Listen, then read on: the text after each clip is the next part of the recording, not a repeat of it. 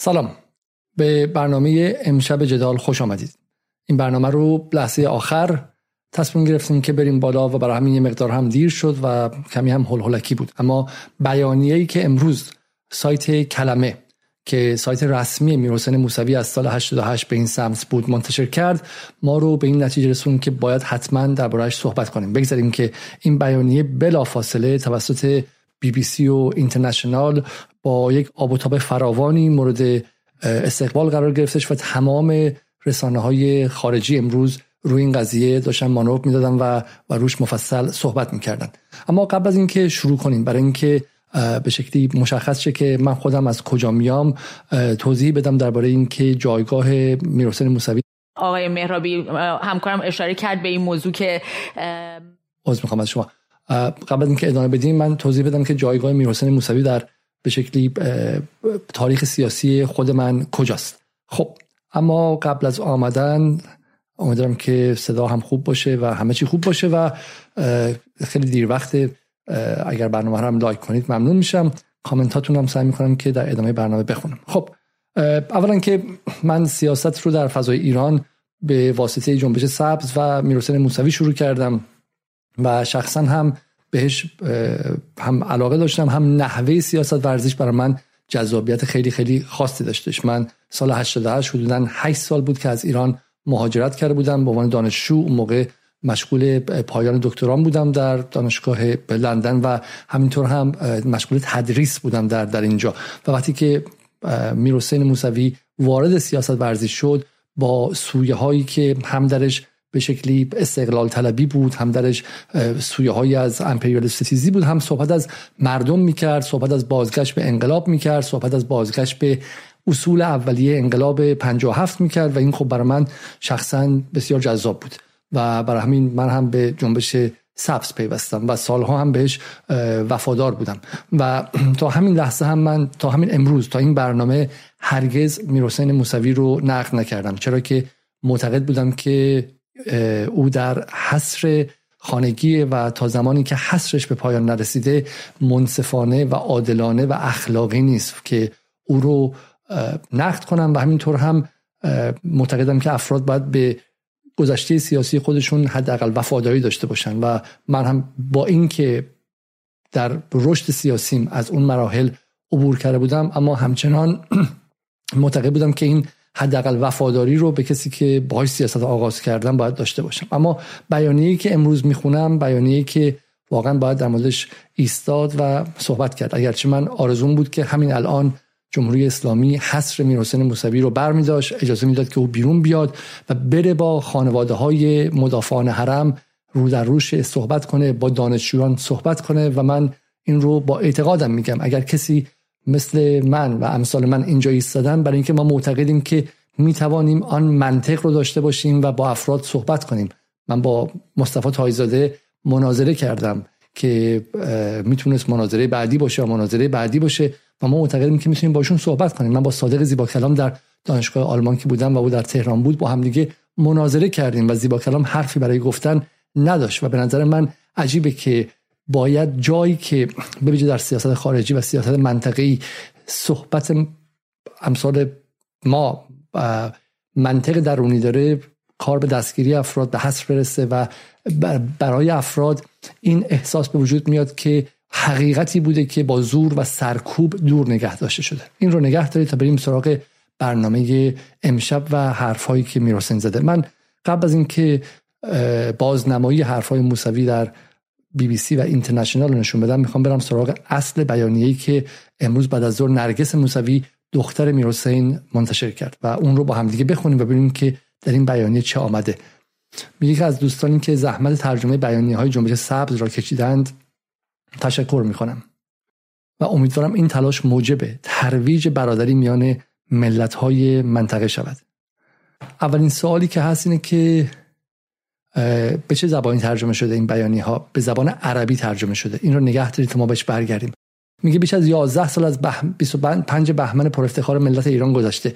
روزی که مردم به خیابان ها آمدند تا از خیزش برادران و خواهران خود در جهان عرب حمایت کنند و اجازه ندهند ظلمی که خودخواهان با انقلابشون کردند در حق آن جوانی مبارک تکرار شود.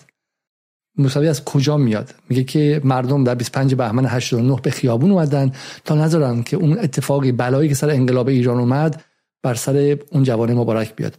آیا موسوی این بلا رو از مثلا سال 58 59 60 خرداد 60 داره میگه که خب بخیر بخش از انقلابیون هست شدن یا مثلا سال 61 که بخش دیگه هست شدن 62 که نهضت آزادی هست شد یا اینکه نه دقیقا از سال 68 میگه که خودش از میدان انقلاب هست شد و به شکلی بخشی از جنایی که بهش تعلق داشتش هست شد.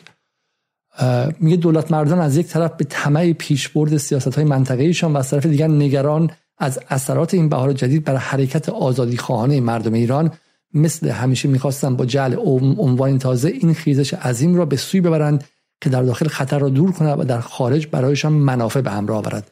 چونان همیشه تاریخ که نیات شوم جامعه از مشعشعین نیات شوم. جامعه از مشعشع ترین شعارها میپوشند. حاکمیت نام بهار عربی را به بیداری اسلامی تغییر داد. تا حرکت معطوب به آزادی و عدالت ملت های به سطوح اومده از دیکتاتوری و گرسنگی و فقر و بیعدالتی را از حقیقتش خالی کند. خب یه نکته من همینجا وایستم. حالا من کاری ندارم که آقای خامنه این جمله کلمه بیداری اسلامی رو منصوب کرد. اما چه کسانی در به شکلی انقلاب های مصر و تونس و لیبی جلودار بودن. چه کسی حتی در خود سوریه جلودار بود. آیا مثلا آزادی خواهان لیبرال و دموکرات چه دوست داشته باشیم چه دوست نداشته باشیم؟ اخوان المسلمین بود. اخوان المسلمین یک نیروی سلفی که با ایرانیان هم فاصله فراوانی داره با شیعه هم فاصله فراوانی داره. رقیب منطقه ایران هم هست. اما چه دوست داشته باشیم چه نداشته باشیم مهمترین نیروی سیاسی تاریخ این منطقه در عصر معاصره از قرن بیستم به این سمت. در مصر که ما داریم حرف می‌زنیم 400 هزار تا عضو داشته. سیاست ورزی در تاریخ ایران حتی در سیاسی ترین مواقعش که بعد از به شکلی سقوط رضا پهلوی و اون فضای پس از اشغال ایران توسط متفقین بود و کار احزاب آزاد بود به خوابش نمی‌دید که 400 هزی حزبی باشه که 400 هزار عضو داشته باشه. اصلا موسوی کجا زندگی می‌کنه؟ یعنی این بیان نویسنده این بیانیه کجا زندگی می‌کنه؟ خب اسمش بیداری اسلامیه. شما با اعضای اخوان المسلمین که در خرداد 94 هم سرکوب شدید شدن 800 تا 2000 نفرشون کشته شدن و 85 هزار نفرشون در مصر زندانی شدن. صحبت کنید میگن خب این اسلامی بوده. خب ما می‌خواستیم اسلام رو در مصر بیاریم. در تونس قنوشی همینطور بودش. خب در لیبی کسانی که جای قذافی اومدن کی اومد؟ کمونیستا اومدن مارکسیستا اومدن لیبرال ها اومدن دموکرات ها اومدن سکولار ها اومدن ها اومدن خیر. اخوانی ها اومدن و بقیه اشکالی که دنبال اسلامگرایی بودن. من این رو به عنوان کسی که. اسلامگرا نیستم و معتقدم به اسلامگرایی نیستم دارم میگم. چون فکت تاریخی. برای همین اینکه اسمش رو به عنوان بهار عربی نداشتم. بهار عربی اسمی بود که CNN و بی بی سی و به شکلی غربی ها گذاشته بودن Arab Spring ولی نکته خیلی عجیب اینه برای من اینکه حالا نمی‌خوام با این وارد شم. نکته عجیب اینه که آقای موسوی این, این بیانیه یک romanticization یعنی رومانتیک کردن عجیبی از اون انقلاب های عربی داره. و این اگر سال 2013 بود 2014 بود 2015 بود هنوز قابل فهم بود. الان باور نکردنیه. اما این رو هم نگه داریم تا اینکه بریم سر بحث مهمتر. که بحث داخلیه. میگه میلیون ها مهاجر صدها هزار کشته بدنامی حزب الله لبنان پیدایش داعش جنگ های قومی قبیله‌ای در یمن و گرایش کشورهای عربی به پیوند با اسرائیل. با آن شعار هلال شیعی را هم اضافه کنید و گرفتاری هایی که برای همه کشورهای اسلامی منطقه و در رأس آنها ایران به وجود آورد.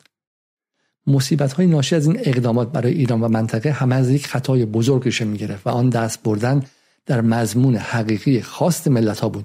مردم تشنه آنند که آزاد باشند و خود برگزینند و این انتخابان انتخاب آنان قطعا به نفع بشریت به طور عموم با هر ایده و ایمانی و به سوی منافع ملی و حاکمیت مردم خواهد خب این حرفی که قابل قبول انقلاب هم بهش متعلقه.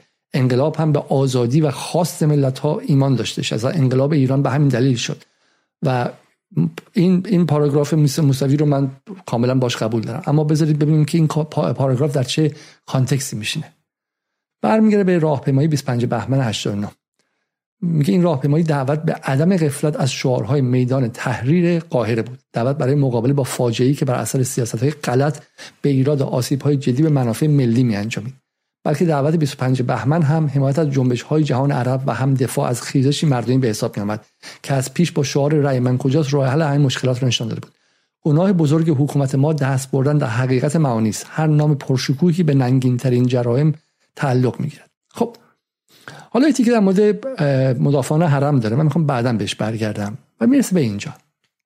بوی ستمشاهی به مشام می‌رسد. در مورد ایران امروز میگه. می‌گویند اگر سایه آقا نباشد به حمدالله فرزندانی تربیت کردند که با رأی اکثریت خبرگان رهبری شیعان جهان را به عهده خواهند گرفت. زبانشان لال مگر سلسله های 2500 ساله بازگشتند که فرزندی پس از پدرش به حکومت برسد. اگر شاهنشاهی هستید بگویید.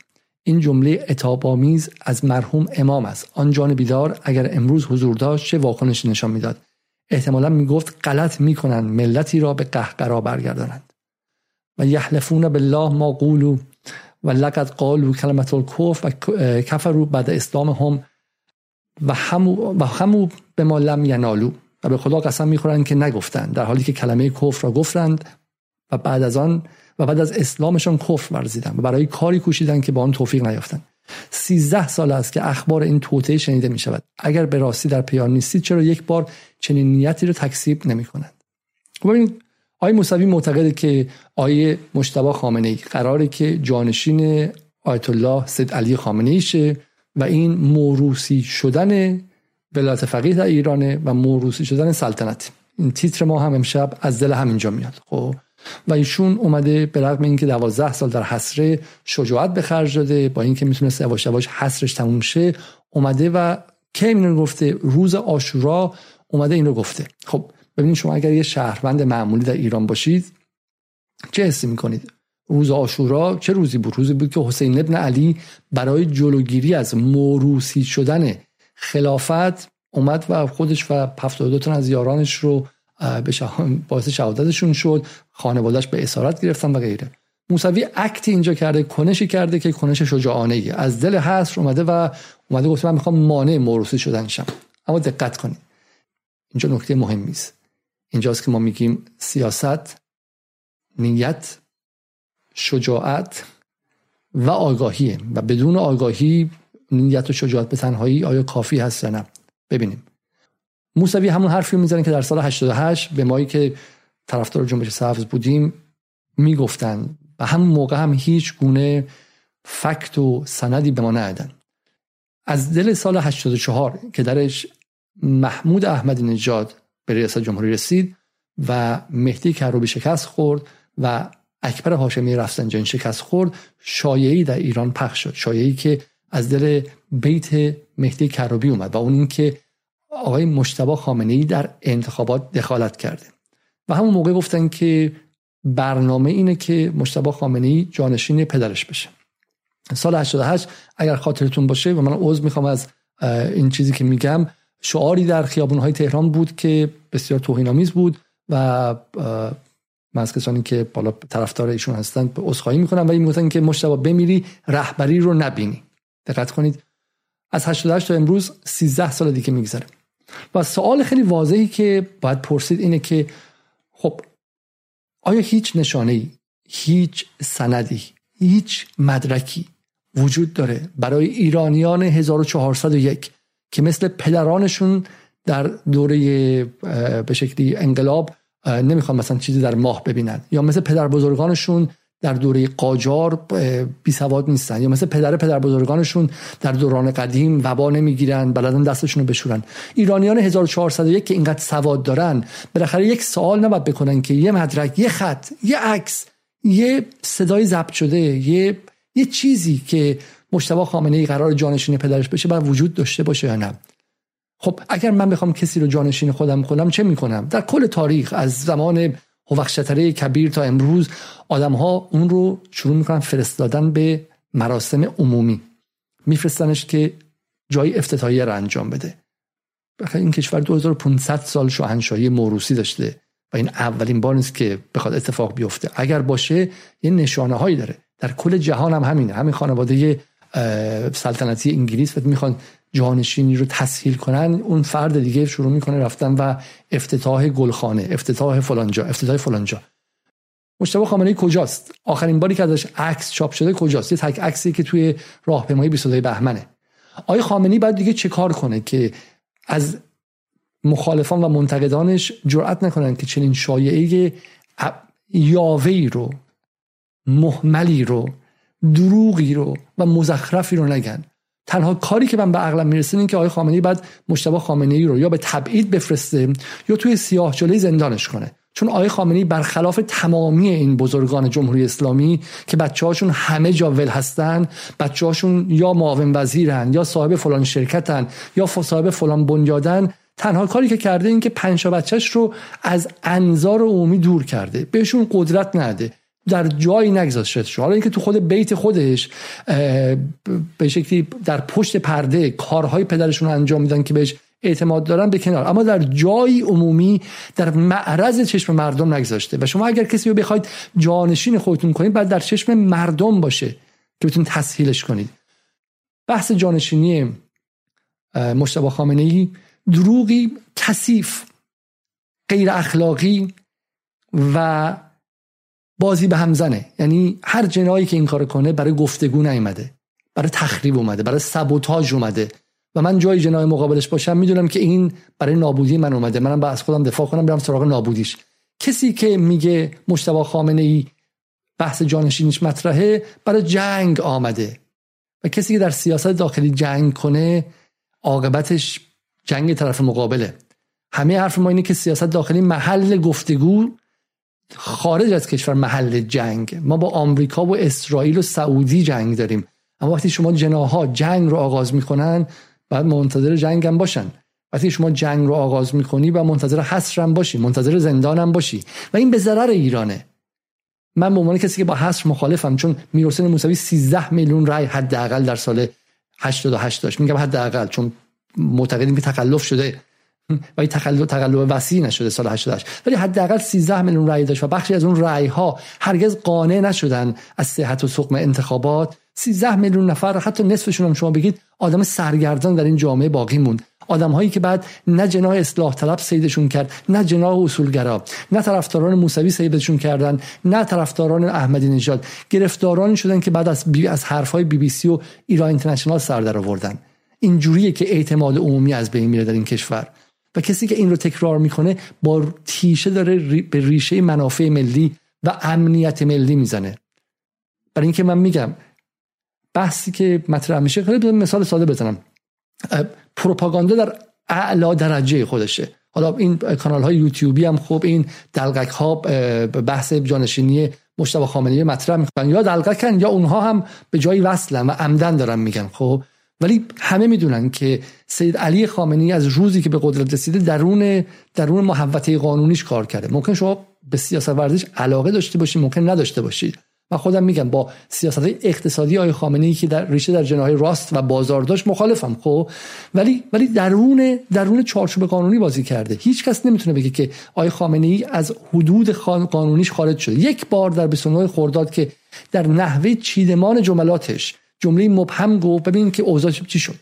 اصلا نمی‌تونه در اون ساختار در اون چیدمان آقای خامنه‌ای نمی‌تونه توازن قوا بعد از فوت رهبر کاریزماتیکی به اسم روح الله خمینی طوری بودی که آقای خمینی آقای خامنه‌ای نتونه اصلا سوگیری چندانی بکنه. ولی شما وایسی. ببینید که گفتن این جمله گفتن این جمله که میاد چون شما قابل اثبات نیست. اینا بهشون میگن گزاره های ابطال ناپذیر و اثبات ناپذیر آقای خامنه‌ای چی می‌تونه بگه که من مشتبه رو نمی‌تونه نمی‌خوام بذارم؟ اگه بیاد مطرح کنه علنی که به این شبهه دامن زده. اگر مطرح نکنه شبهه عمیق‌تر و عمیق‌تر و عمیق‌تر میشه. این ما الان در ایران 1401 یه جمعیت خفته ای داریم. خدا می‌دونه چقدره. بعد سر نظر سنجی کنن. یه میلیون دو میلیون پنج میلیون ده میلیون 15 میلیون که تو ذهنشون گمانشون اینه که جمهوریت از بین رفته. و ایران تبدیل شده به یک سلطنت موروسی از سال 84 آروم آروم اینو کاشتن تو ذهنا هی شبهه رو عمیق‌تر کردن. بعد آدم تو خیابون آوردن. و این ترسناکه. خب؟ این واقعا ترسناکه که چیزی که حتی یک نشانه ای براش نیستش. میگم کمترینش اینه شما باید فرد رو آماده کنی. می‌خوای جانشین داشته باشی که جانشین تو باید آماده کنی بیاری در جایی نشون بدی با افکار عمومی آشناش کنی افکار عمومی رو براش زمین سازی کنی. مگه این چیزای ابتدایی آقای خامنه‌ای 82 سالشه. اگه بخواد این کارا رو کنه بعد تو الان کرده باشه. و شما از سال 84 هر روز اینو گفتی 85 هر روز اینو گفتی 86 هم روز اینو گفتی. من یاد داستانی از جورج اورول میافتم. جورج اورول نویسنده معروف انگلیسی که نویسنده 1984 و کتاب های خیلی مهمی هست مثل انیمال فارم یا مزرعه حیوانات. میگه که من در هزار سال 1943 میگه که در بی بی سی کار می‌کنه اون موقع و و میگه که یاسر میردامادی پژوهش می‌خواستم اینو شما رو بیارم اینجا. میگه که ما هر روز درباره خطر حمله ژاپن که اون موقع مخالف انگلیس بود به روسیه که اون موقع در متفقین بود و متحد روسیه بود خبری میریم. و میگه این خبر اتفاقا اتفاق نمیفته. ولی اگه نیفته میگیم ما مانعش شدیم. یعنی ما جلوشو گرفتیم. و در ذهنهایی میمونه. میگه اگه ژاپن یه روزی حمله کرد که میگیم آقا ما گفته بودیم و فضا آماده بود. اما حمله نمی‌کنه اگه روسیه حمله کرد میگیم آقا در دفاع از خودش بوده. میگم پروپاگاندا. و این کسانی که این رو در ذهن موسوی گذاشتن چون من فکر ذهن خود موسویه. در ذهنش گذاشتن دقیقا چنین فضایی رو گذاشتن. فردا بعد از آقای خامنه ای هم که نفر بعدی بیاد اینها عقب نمیرن که میگن که ما مانع رهبری مشتبه خامنه ای شدیم. حالا بیا ثابت کن که اصلا چنین چیزی بوده یا نبوده. جای مشتبه خامنه ای بذار علی علیزاده. علی علیزاده قرار رهبر آینده شه خب یه حرف خیلی محمل. من نه روحانی ام نه در ایرانم نه اصلا می‌تونم برگردم. خب ولی فردا که به هر روز شما بگو. اینو هر روز به تکرار کن. بیا بگو آقا یه آدمی که غرب توی غرب معلوم مثلا نیستش مذهبی هست مذهبی نیست. اصلا معلوم نیست که از کجا اومده. اینو می‌خوان رهبرش کنن اینا. خب می‌خوان بعد از آقای خامنه‌ای رهبرش کنن. هر روز اینو تکرار کن. بعد که نشدم بگو آها به این ما نذاشتیم که بشه. در واقع این تکنیک پروپاگاندایی خیلی عجیبه اما سوالی که من بپرسم اینه اینه که چرا چرا این مسئله رو مطرح می‌کنه؟ از نظر سیاسی. و نظر من این این سوال خیلی خیلی مهمیه که ما بدونیم که چرا بحث از می‌خوام. چرا بحث بحث رهبری مشتبه رو الان مطرح کردم من فکر می‌کنم که مسئله خیلی ساده است. اصلاح طلبان شانس سیاسی چندانی ندارن. اصلاح طلبان با گره زدن تمام حیثیت سیاسی خودشون به حسن روحانی و به پروژه برجام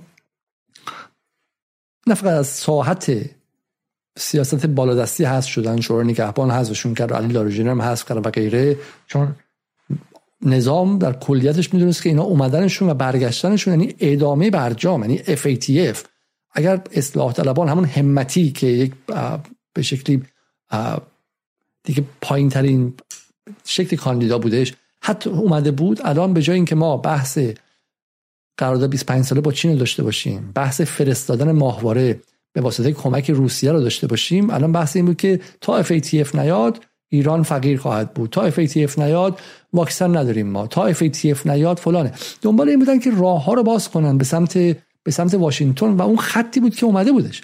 برای همین اصلاح طلبان از دست از نگاه بالا دستی یعنی قدرت سیاسی بیت رهبری سپاه و غیره اونها مانعشون شدن. شورای نگهبان جلوشون گرفت. اما این همزمان نیستش با محبوبیت اجتماعی. جامعه هم الان شما ببینید چند نفرشون دنبال اصلاح طلبان. جامعه چقدر از رأی نیاوردن همتی یا رد صلاحیت لایجانی قصه خورد؟ چقدر مسئله جامعه بود؟ جامعه هم اونها رو کنار گذاشته.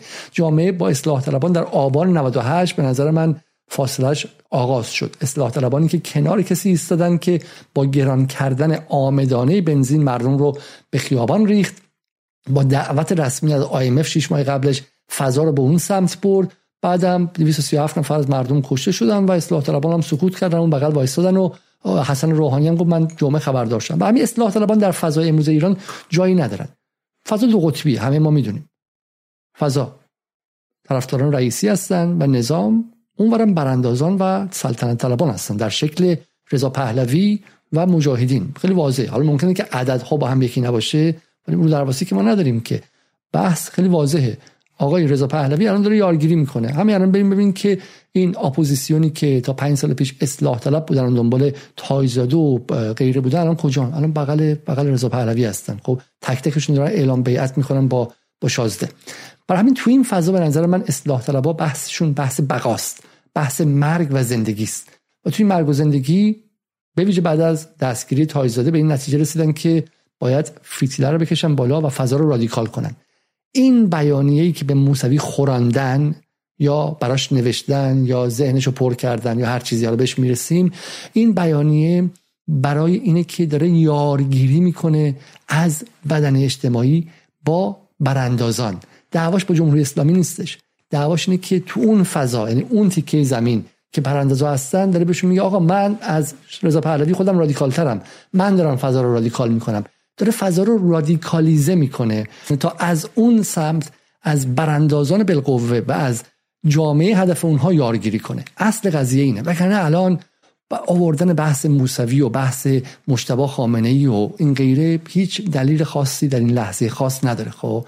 و این جالبه که این کار قبلا کرده. که این کار کرده؟ این کار قبلا سال 1387 و 1388 کرده. اونی که محمود احمدی نژاد بود. الان خیلی زود شروع کرده.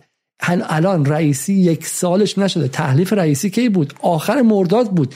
بذار یه سالش بشه. خود مصطفی تایزاده جملهش این بود. که ما یه سال به رئیسی وقت میدیم و بعدش میریم تو فاز انتقادی. بابا یه سال نشده هنوز. شما رفتی تو فاز انهدامی. رفتی تو فاز منفجر کردن زیر میز زدن. یعنی و این زیر میز زدن توهم من نیست. شما یه جوون 21 ساله ای باشی که با انقلاب بزرگ شدی با از انقلاب نه. به جوون 21 ساله ایرانی باشی بهت بگن که جمهوری اسلامی که فقر هست چه می‌دونم وضع اقتصادی خراب بیکاری بالا رفته بعد از قضایای برجام و پاره شدن برجام و گره زدن همه چی به برجام.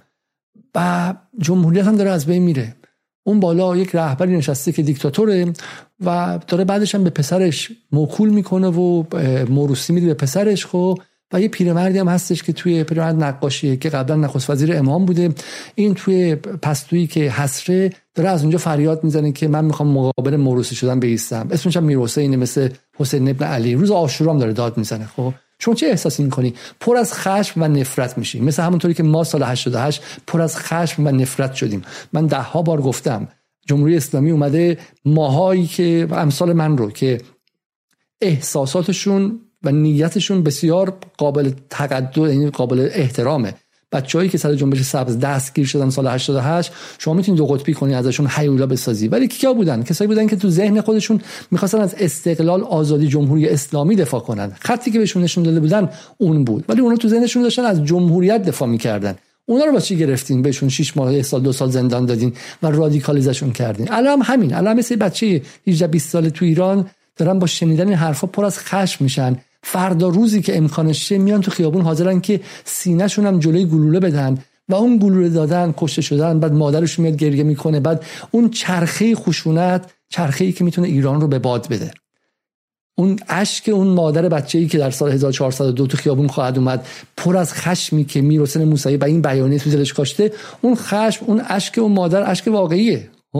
با اون ما نباید بریم دعوا کنیم. نباید 20 بیاد اون رو سانسور کنه اون رو بگه دروغ بوده فلان بود ما از تای قضیه داریم جنگ شروع می‌کنیم. سر قضیه کجاست؟ سر خط تولید این خشم و این خشم فیک کجاست؟ اینجاست تو این بیانی هاست. و توی دروغ بزرگی به اسم موروسی شدن موروسی شدن سلطنت. برگردیم به بیانیه موسوی. حالا میگم چون گزاره ابطال ناپذیر و اثبات ناپذیره من چی به شما بگم؟ من میگم شما شما برید مدرک بیارید که علی علیزاده قرار نیست رهبر آینده شه. این همونقدر ممکنه که مدرک بیارید که مشتبه خامنه‌ای قرار نیست رهبر آینده شه. اما عقل هر آنالیست یا تحلیلگر سیاسی به شما میگه که کسی که وجودی نداره در صحنه سیاسی قرار نیست که رهبر آینده شه. بریم سر بیانیه موسوی. جای خیلی جالبی داره اینجا و باور نکردنی نیست بیانیه موسوی در اینجا. میگه که دفاع از حرم که به معنای حراست از قلب مؤمن در مقابل کمترین گرایش به ستمگرانه است به خون ریختن در سرزمین های بیگانه برای تحکیم پایه های رژیمی کودک کش اطلاق می شود سوریه رو میگه و بشار اسد رو میگه. همان گونه که پیش از آن استخدام اوباش بدسیرت برای غم کش کردن جو...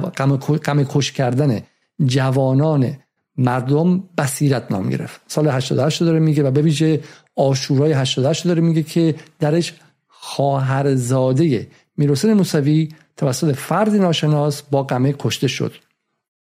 سزای آن سردار بی افتخاری که به این جنایت اعتراف و مباهات کرد چه بود؟ جز آنکه جانش در قربت به قربانی مستبدی دیگر تلف شود. سردار همدانی رو میگه میگه سردار بی افتخاری که به این جنایت اعتراف و مباهات کرد. چون سردار همدانی گفته بود که ما سال 88 اومدیم تو خیابون ها و نظم رو برقرار کردیم. میگه جز که جانش در قربت به قربانی مستبدی دیگر تلف شود. در حالی که نه آسمان بر او گریست و نه زمین و نه او کمترین نمی از سابقه پیشین با خود به پیشگاه خداوند برد. یعنی هیچ گونه از ثوابی که در جنگ هشت ساله با عراق داشتم نصیبش نشد سردار همدانی رفت و تلف شد برای اینکه پای خود جون خودش گذاشت پای یک دیکتاتوری به اسم بشار اسد. عبرتی برای بازماندگان تا دریابند که خودکامه در ازای تومه ای که پیش پایشان میاندازد همه چیز آنان را مطالبه می‌کنند و این همه چیز و این همه چیز شامل کمترین ظواهر به جامانده از انقلاب نیز هست. تا این بار کدام نام پرتمطراق را بر خیانتشان سوار کنند؟ و اینجا میگه بوی ستمشایی میآید خب و غیره. و پایان میگه ما همراهان مردم ایران با استفاده از این فرصت در پیشگاه ملت تاکید می‌کنیم که 11 سال اند دوری ما را بر عهدمان با آرمانهای پیشین پابرجاتر کرده. باشد روزی که قنداق پوش های ما دیگر زیر قنداقه تفنگ بزرگ نشوند. یعنی بچه های قنداق پوش ما زیر قنداقه تفنگ بزرگ نشوند. بازی زبانی کرده.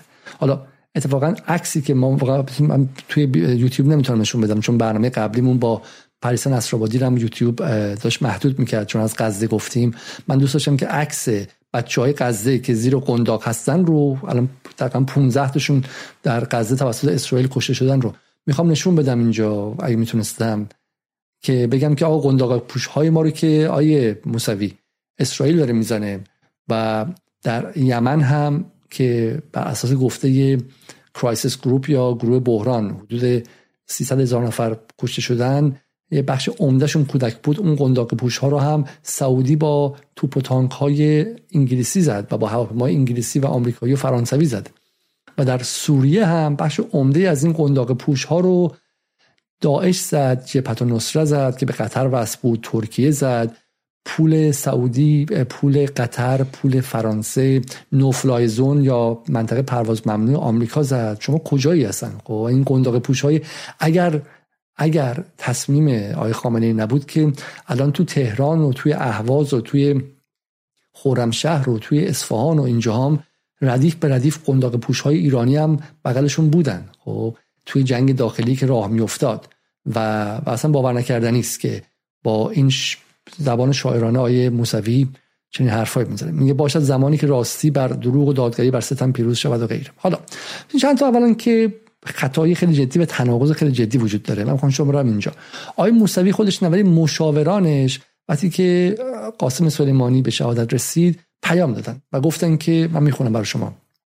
آیا اردشیر امیر ارجمند و محمد باقریان و علیرضا بهشتی شیرازی و پسر دکتر بهشتی و غیره و فرشاد مومنی و عرب مازاری یزدی گفتن که فداکاری های صادقانه سردار سرفراز قاسم سلیمانی طی 8 سال دفاع قهرمانان از کشور در مقابل تجاوز بیگانگان و نقش ایران در شکست داعش فراموش نشدنی است الان من نفهمیدم از نگاه موسوی مبارزه با داعش کار خوبیه یا کار بدیه؟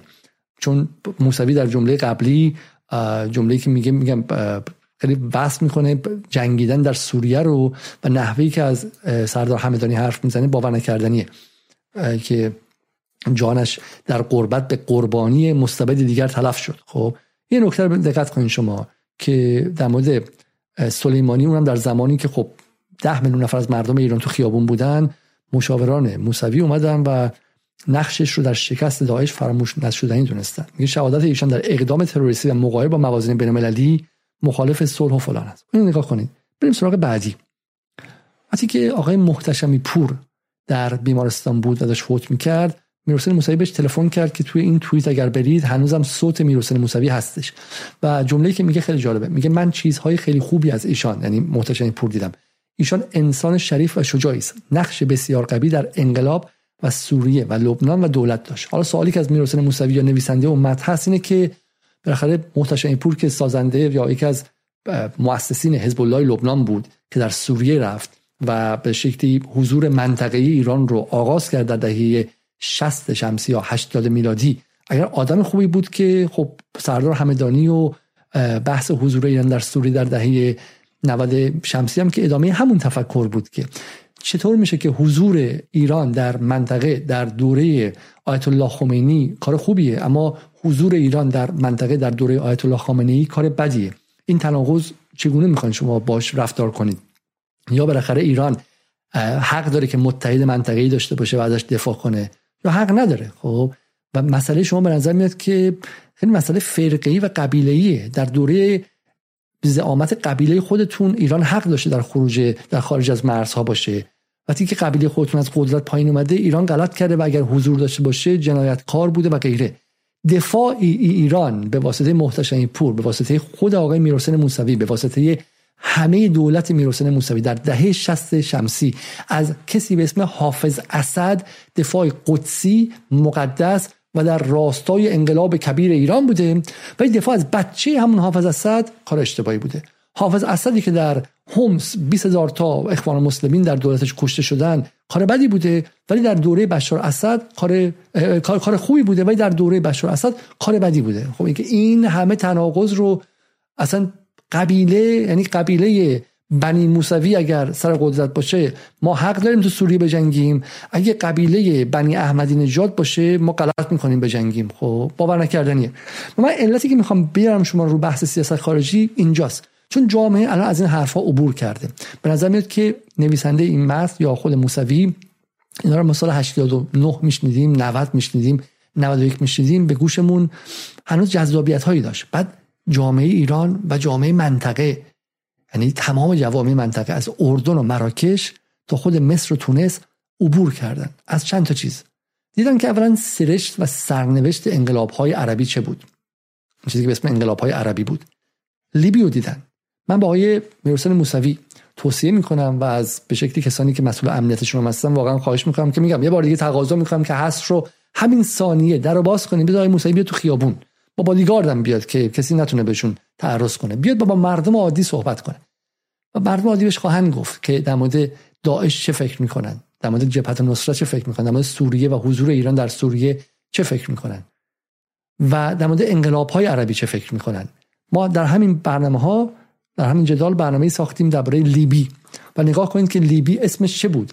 انقلاب عربی بود بهار عربی بود بیداری اسلامی بود یا توطعه مستقیم واشنگتن لندن و پاریس بود برای نابودی یک کشور و تبدیلش به یک پازل هفتاد تکه و چپاول نفتش و تبدیلش به بازار برده فروش ها.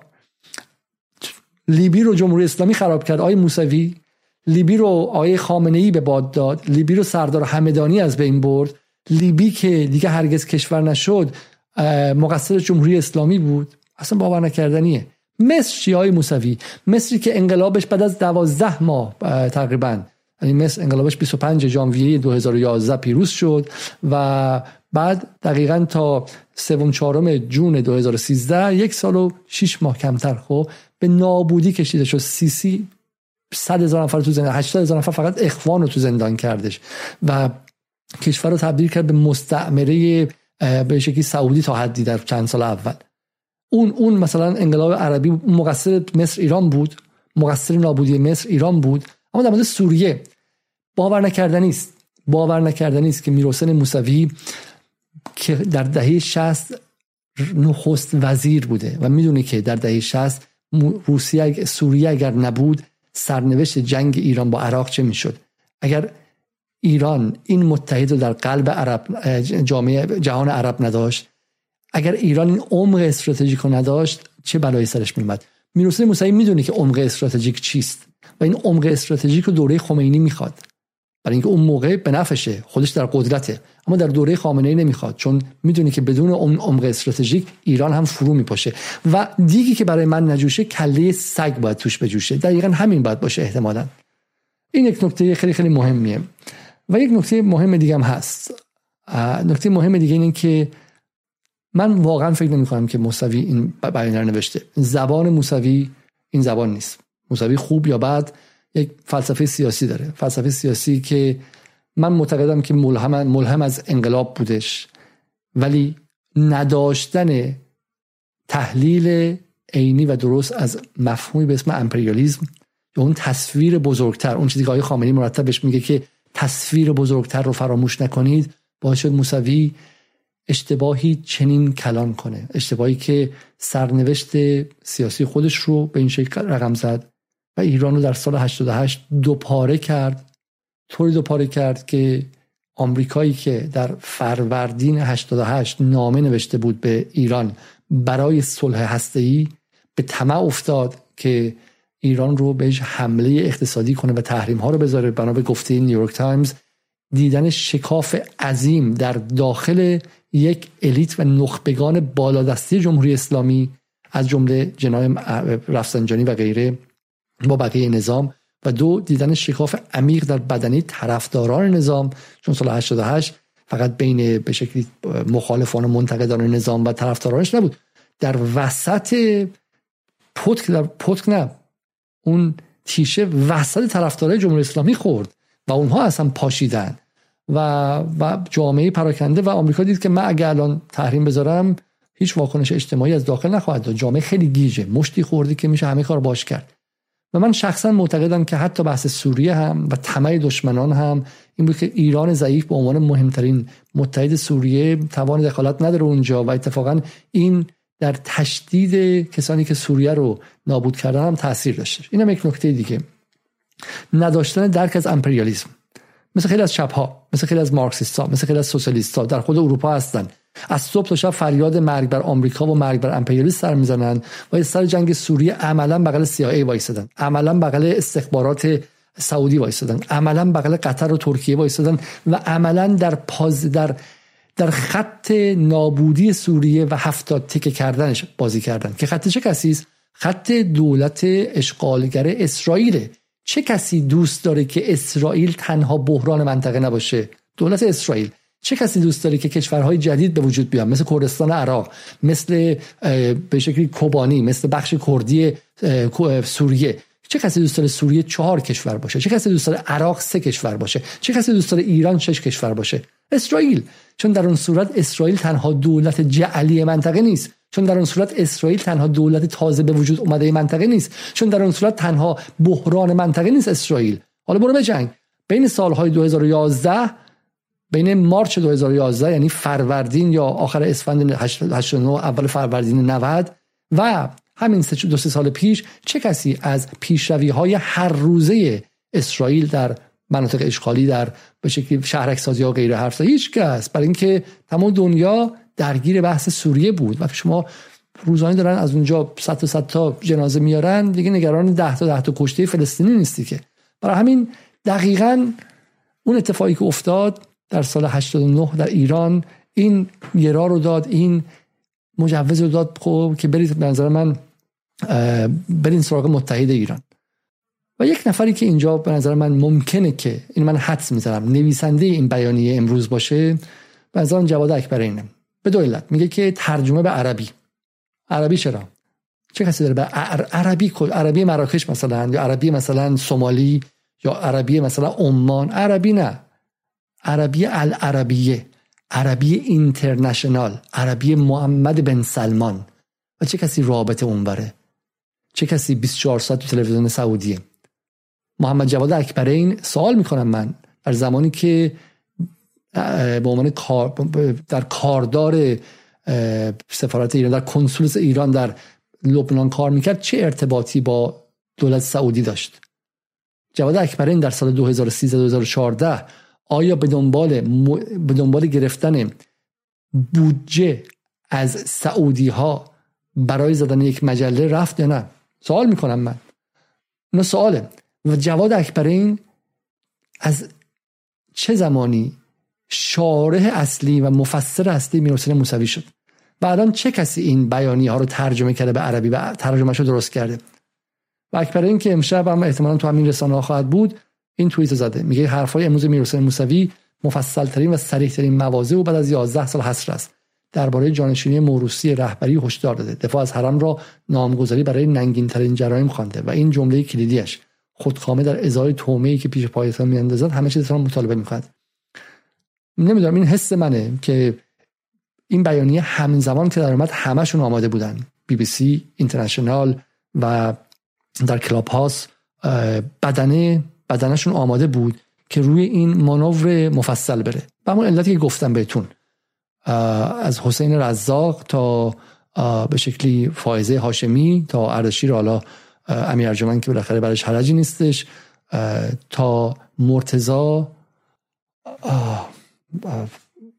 با فاملشون به یاد بیارم. خب تمامشون تمامشون آماده بودن که بلافاصله روی این قضیه یک مانور خیلی خیلی سنگین بدن. و, و این به نظر من مرتضی کاظمیان. به نظر من نشون میده که این بسیار برنامه‌ریزی شده بودش. برای آشورای امسال بیاد و چنین اتفاقی بیفته و روش و روش مانور مفصل بدن. ولی قبل از اون برگردیم و یه تکه از این مانورهایی که دادن رو ببینیم.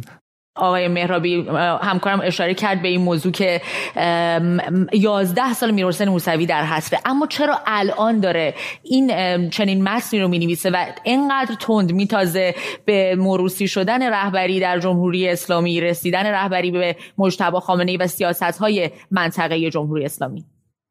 درسته که به حال به گفته خود آقای موسوی هم این موضوع از 13 سال گذشته مطرح بوده اما به نظر می‌رسه که به حال قرائنی وجود داره در فضای سیاسی که این موضوع جدیتر شده. چند روز پیش هم علی متحری در توییتی به بهانه موضوع ایام محرم نسبت به موروسی شدن حکومت هشدار داده بود و من این نکته رو بگم.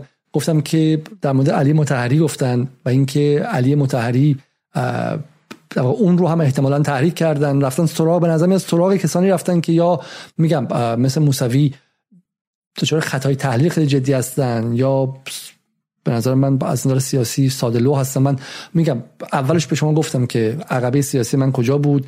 یک دوستان پرسیده که آیا شما در من فقط بخونم برای شما. آیا در آشورای 88 هم بودین؟ خیر من اصلا ایران نبودم. من سال 80 از کشور خارج هستم خب؟ سال 88 ولی به خاطر همون علاقم در رادیکال فیلسوفی مقاله به انگلیسی نوشتم در کتاب دیگه به اسم پیپر ریلودد مقاله به انگلیسی نوشتم و نه به عنوان تحلیلگر بیرونی همدلی کردم باش نه از من ایران نبودم که بخوام در تظاهرات ها باشم. نه بحث ما این نبودش. بحث ما اینه که برای میگم با اون عقبه من دارم به شما میگم که میرحسین موسوی که الان در مورد سوریه اینجوری حرف می‌زنه چیزی جز ساده لوحی نباید در گفت. یعنی کسی که و این رو اینجا باید وایستاد. اینجا باید وایستاد. اینجا برای همه شما باید وایستاد. شما می‌تونید چپ باشید راست باشید ملیگرا باشید جهان دنبال globalist باشید دنبال جهانی شدن باشید. می‌تونید لیبرال باشید می‌تونید اقتدارگرا باشید. هر چی که هستید باشید. هر چی که هستید باشید اگر دنبال سیاستید. ولی بدونید که رومانتیک نباشید.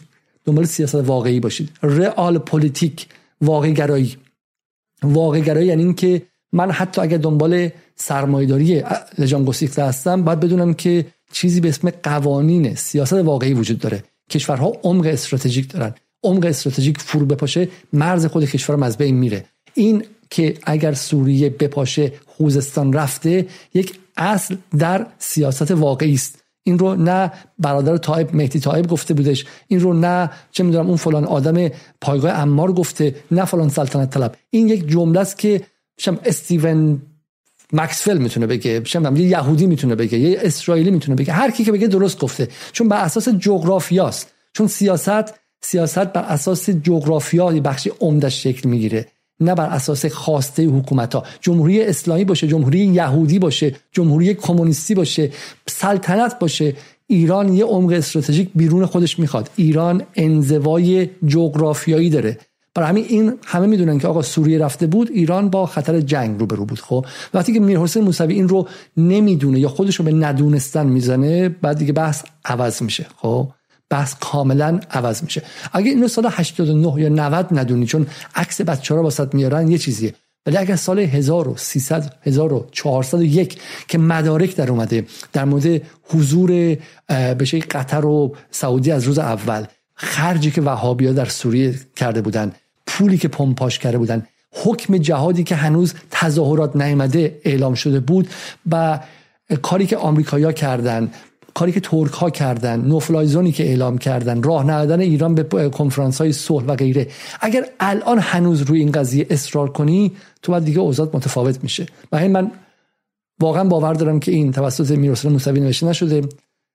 و امیدوارم هستم که نوشته نشده باشه. چون اگر واقعا یک درصد این رو میرحسین موسوی نوشته باشه واقعا بعد از تاریخ برای همیشه خط بخوره. و من به عنوان کسی میگم که بخش از جوانیم رو به این آدم وفادار بودم. و من معتقدم که واقعا ننوشته. من معتقدم این رو کسی در حد جواد اکبرانی نوشته.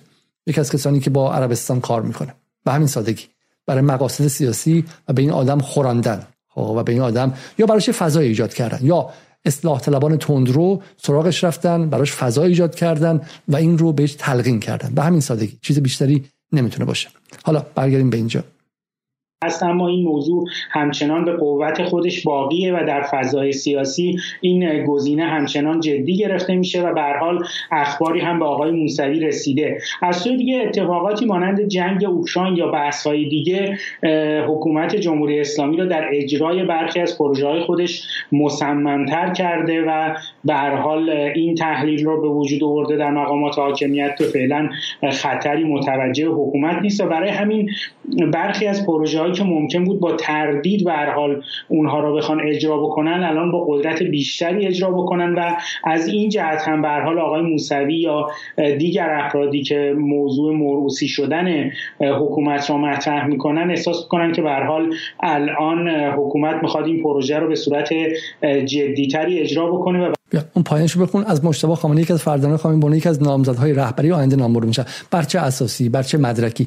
ما داریم در بین فیک نیوز زندگی می‌کنیم و فیک نیوزی که الان هست رو نخست وزیر آیت الله خمینی داره می‌سازه و بهش تم میده. باور نکردنیه. آقای موسوی شما 82 فکر دو سالتون هستش خب و و هنوز جا دارید که در تاریخ این کشور برای خودتون جای متفاوتی به وجود بیارین. در سال 88 در سال 88 شما یک خطای تحلیلی خیلی جدی کردید. متوجه نشدید که جامعه ایران به خاطر زخمی که از سیاست تعدیل اقتصادی اکبر هاشمی رفسنجانی در دهه هفتاد داشت که به, به تیر با به کشته شدن مردم در محله طلاب مشهد و غیرم انجامیده بود و فقرا رو به توپ بسته بودن جامعه ایران به محمود احمدی نژاد تن داد.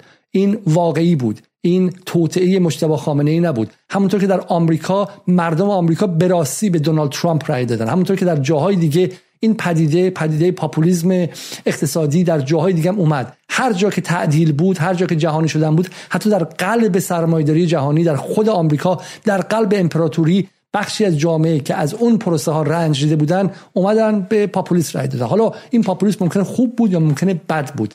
اما شما در مقابل احمدی نژاد قیام نکردید. شما در مورد رأی اون افراد به اون قیام کردید. و متوجه نشدید که اون رأی نه به هاشمی رفسنجانی بود. شما در سال 88 آمدید که مثلا بساط احمدی نژاد رو به هم بزنید. اعلام کردین که من چپم و ادای چپ و ادای ادالتخواه و ادای امپریالیسم ستیز و ادای استعمار ستیز در آوردید. اما هیچ چیز نبودید آقای موسوی جز یک به قول فیلسوف ها یک میانجی ناپدید شونده. vanishing mediator یک میانجی ناپدید شونده که رفسنجانیزم در حال احتضار رو در ایران احیا کنید. آقای میرحسین موسوی سال 88 شما آمدید. هفتاد چند نفر از مردم ایران در دفاع از آرمان های شما به خیابون اومدن و کشته شدن. هزاران نفر رفتن زندان و برگشتن که چی بشه محصولش؟ که حسن روحانی یعنی اکبر هاشمی متجسد به قدرت برسه و کارگزاران بساط چپاولشون رو بر اقتصاد این کشور به مدت 8 سال پهن کنن و پروژه مرکزی ایران بشه انحلال و نابودیش در پروژه برجام و فروختنش به واشنگتن و بعدم بحث FATF محصول سیاسی میرحسین موسوی دقیقا این بود که اکبر هاشمی رفسنجانی که در سال 84 نیروهای پایین دستی جامعه بهش گفته بودن نه از قبر اوورد بیرون و احیا کرد و رفسنجانی کارگزاران و بورژوازی اطرافش رو بورژوازی غربگرا رو به قدرت با چهار سال تاخیر تحمیل کرد و بعد هم برجام رو پروژه مرکزی ایران کرد. برای همین محصول شما آقای میرحسین موسوی با همه ادعای استعمار ستیزی انقلاب و غیره استقلال زدایی جدی از ایران بود. چون شما عملا هیچ چیز نبود جز کاتالیزور و کاتالیست بازگرداندن کارگزاران سازندگی و اون جناح راست اقتصادی نزدیک به روحانیت مبارز حسن روحانی و اون بدنه رفسنجانی. و شما اونا رو برگردوندید. با چهار سال تاخیر و هزینه این برگردوندن اینها به قدرت چی بود؟ تحریم ایران تضعیف ایران دو پاره شدن جامعه از دست رفتنشون و غیره. و هنوز هم میگم اون این اتفاق با همین دروغ مثل همین الان افتاد. با همین fake news ی که مجتبی خامنه ای قراره که به قدرت برسه. با fake news ی که تقلب چنان وسیع بوده که احمدی نژاد مثلا چم 5 میلیون رای آورده شما مثلا 500 میلیون رای آوردید. خب با این fake news ها کشور رو شما به اینجا رسوندید و الان شما 82 سالتونه و این تحلیل اشتباه شما هم از سیاست واقعی و رئال پلیتیک هم از خواسته واقعی مردم در ایران یک بار دیگه اجازه دادی که شما کاتالیست اصلاح طلبانشین که خودشون رو در موقعیت نابودی می‌بینن و فکر می‌کنن که کارشون با تاریخ تمومه و در حال حذفن و شما رو باز جلو انداختن. از تهمانده اعتبار شما دارن استفاده می‌کنن که فضا رو رادیکالیزه کنن دو قطبی کنن بچه های مردم رو به خیابون بکشونن ای رو بکشن خون بذارن پیراهن های خونی رو بالا بگیرن. به امیدی که بی بی سی و اینترنشنال 24 ساعت اون پیراهن های خونی نشون بدن تا بتونن باز بیان یقه گیری کنن و از قدرت چهار تا سهم بگیرن. سهم وزارت نفت شیرین برای بیژن زنگنه و اطرافیانش. دلال پشت دلال. دلال پشت دلال نفتی. 8 سال وزارت نفت رو دوشیدن. وزارت راه. معامله پشت معامله. وزارت آقای شریعت مداری. شستا صدها هزاران میلیارد. و شما توی حصر ایستادی شجاعت داشتی؟ حتما داشتی. کسی که اونجا وایستاده شجاعت داشتی و به نیت خودت مثلا جلوی ظلم ایستادی ولی نه ایستادی شما. شما با نداشتن آگاهی در خدمت مستقیم کثیفترین گروه برجوازی غربگرای این کشور بودی که نه استقلال می‌فهمن نه آزادی و دموکراسی می‌فهمن نه جمهوریت می‌فهمن نه عدالت می‌فهمن نه اسلام می‌فهمن نه شیعه می‌فهمن نه امپریالیسم می‌فهمن نه هیچ چیز دیگه. و همه اینها رو شما تسهیل کردی. اگر شما در سال 88 نبودی اگر شما زیباترین آرمان ها رو در خدمت این گروه ها نیورده بودی کارگزاران سازندگی 8 سال کشور رو چپاول نمی کرد و برجام اسم ایران نمی‌شد برای 8 سال. ایران 8 سال زیر برجام کمرش له نمی‌شد آقای موسوی. برای همین من به همه شما تاکید می‌کنم که وقتی می‌خواین وارد سیاست شید اول از همه یک کتاب جغرافیا بخونید. یک کتاب علوم سیاسی بخونید. بدونید که رئال پلیتیک سیاست واقعی چیست بدونید که همه دولت ها در همه جای تاریخ یک اقتضائاتی دارن اقتضائات جغرافیایی دارن متحد نیاز دارن نیروی منطقه‌ای نیاز دارن موشک نیاز دارن حداقل قوای دفاعی نیاز دارن. اگر دولت مقابلشون سلاح X داره اینا حداقل نصف اون X لازم دارن. اگر اسرائیل بمب اتم داره اینا حداقل توان بالقوهش لازم دارن. و غیره و غیره و غیره. و به دنبال این رومانتیسیسم سیاسی نباشید. یک نکته اینه. و نکته پایانی. آقای موسوی شما در یکی از بیانیه ها که من همیشه خاطرمه به نظام و به نیروی امنیتی و به آقای خامنه‌ای می‌گفتیم که در این در خیابان ها با سایه ها می جنگید خب در حالی که خاکریز های اعتبار شما یک به یک داره فرو میریزه. و این جنگ با مجتبی خامنه ای این ابر fake news ی که واقعا fake news ترور مسیح علی نژاد تو جیبش می‌ذاره از نظر بزرگ بودن این fake news شما جنگ شما با مجتبی خامنه ای جنگ با سایه هاست شما با واقعیت بجنگید. با واقعیت اینکه در 8 سال گذشته چه بر سر مردم ایران اومد. همون کارهایی که الان دولت رئیسی هم بخششون داره ادامه میده. حذف یارانه ها بحث ادامه سیاست های نئولیبرالی واشنگتنی و تحمیلش بر فقیرترین بر گذاشتن بر گرده دهک یک و دو سه معلمان کارگران و غیره.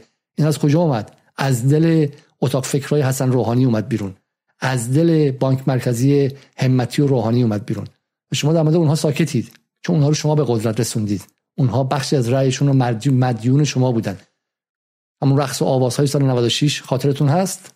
با رقص و آواز مردم رو آوردن رأی گرفتن و بعد توی آبان 98 همونها رو به تیر بستن. خب؟ و شما بخشی از اون جریانید. شما مسئول تاریخید. خب؟ در مورد اونها حرف نمی‌زنید. با اونها نمیجنگید. با اطرافیانتون نمیجنگید. چون در قبیله خودتون هستن و بعد دارین با سایه مشتبه خامنه ای میجنگید. و نکته پایانی. آقای موسوی حتی سعودی و بن سلمان هم به فرزندان ایران که در سوریه جنگیدن نگفتن جنگیدن برای یک دیکتاتور رو بهشون در واقع لقب تروریستی و غیره بدن. و شما کار عجیبی کردید. کسانی که در سوریه جنگیدن مظلوم ترین فرزندان تاریخ این کشور بودن. یعنی چه تاریخ قبل از اسلام چه تاریخ بعد از اسلام.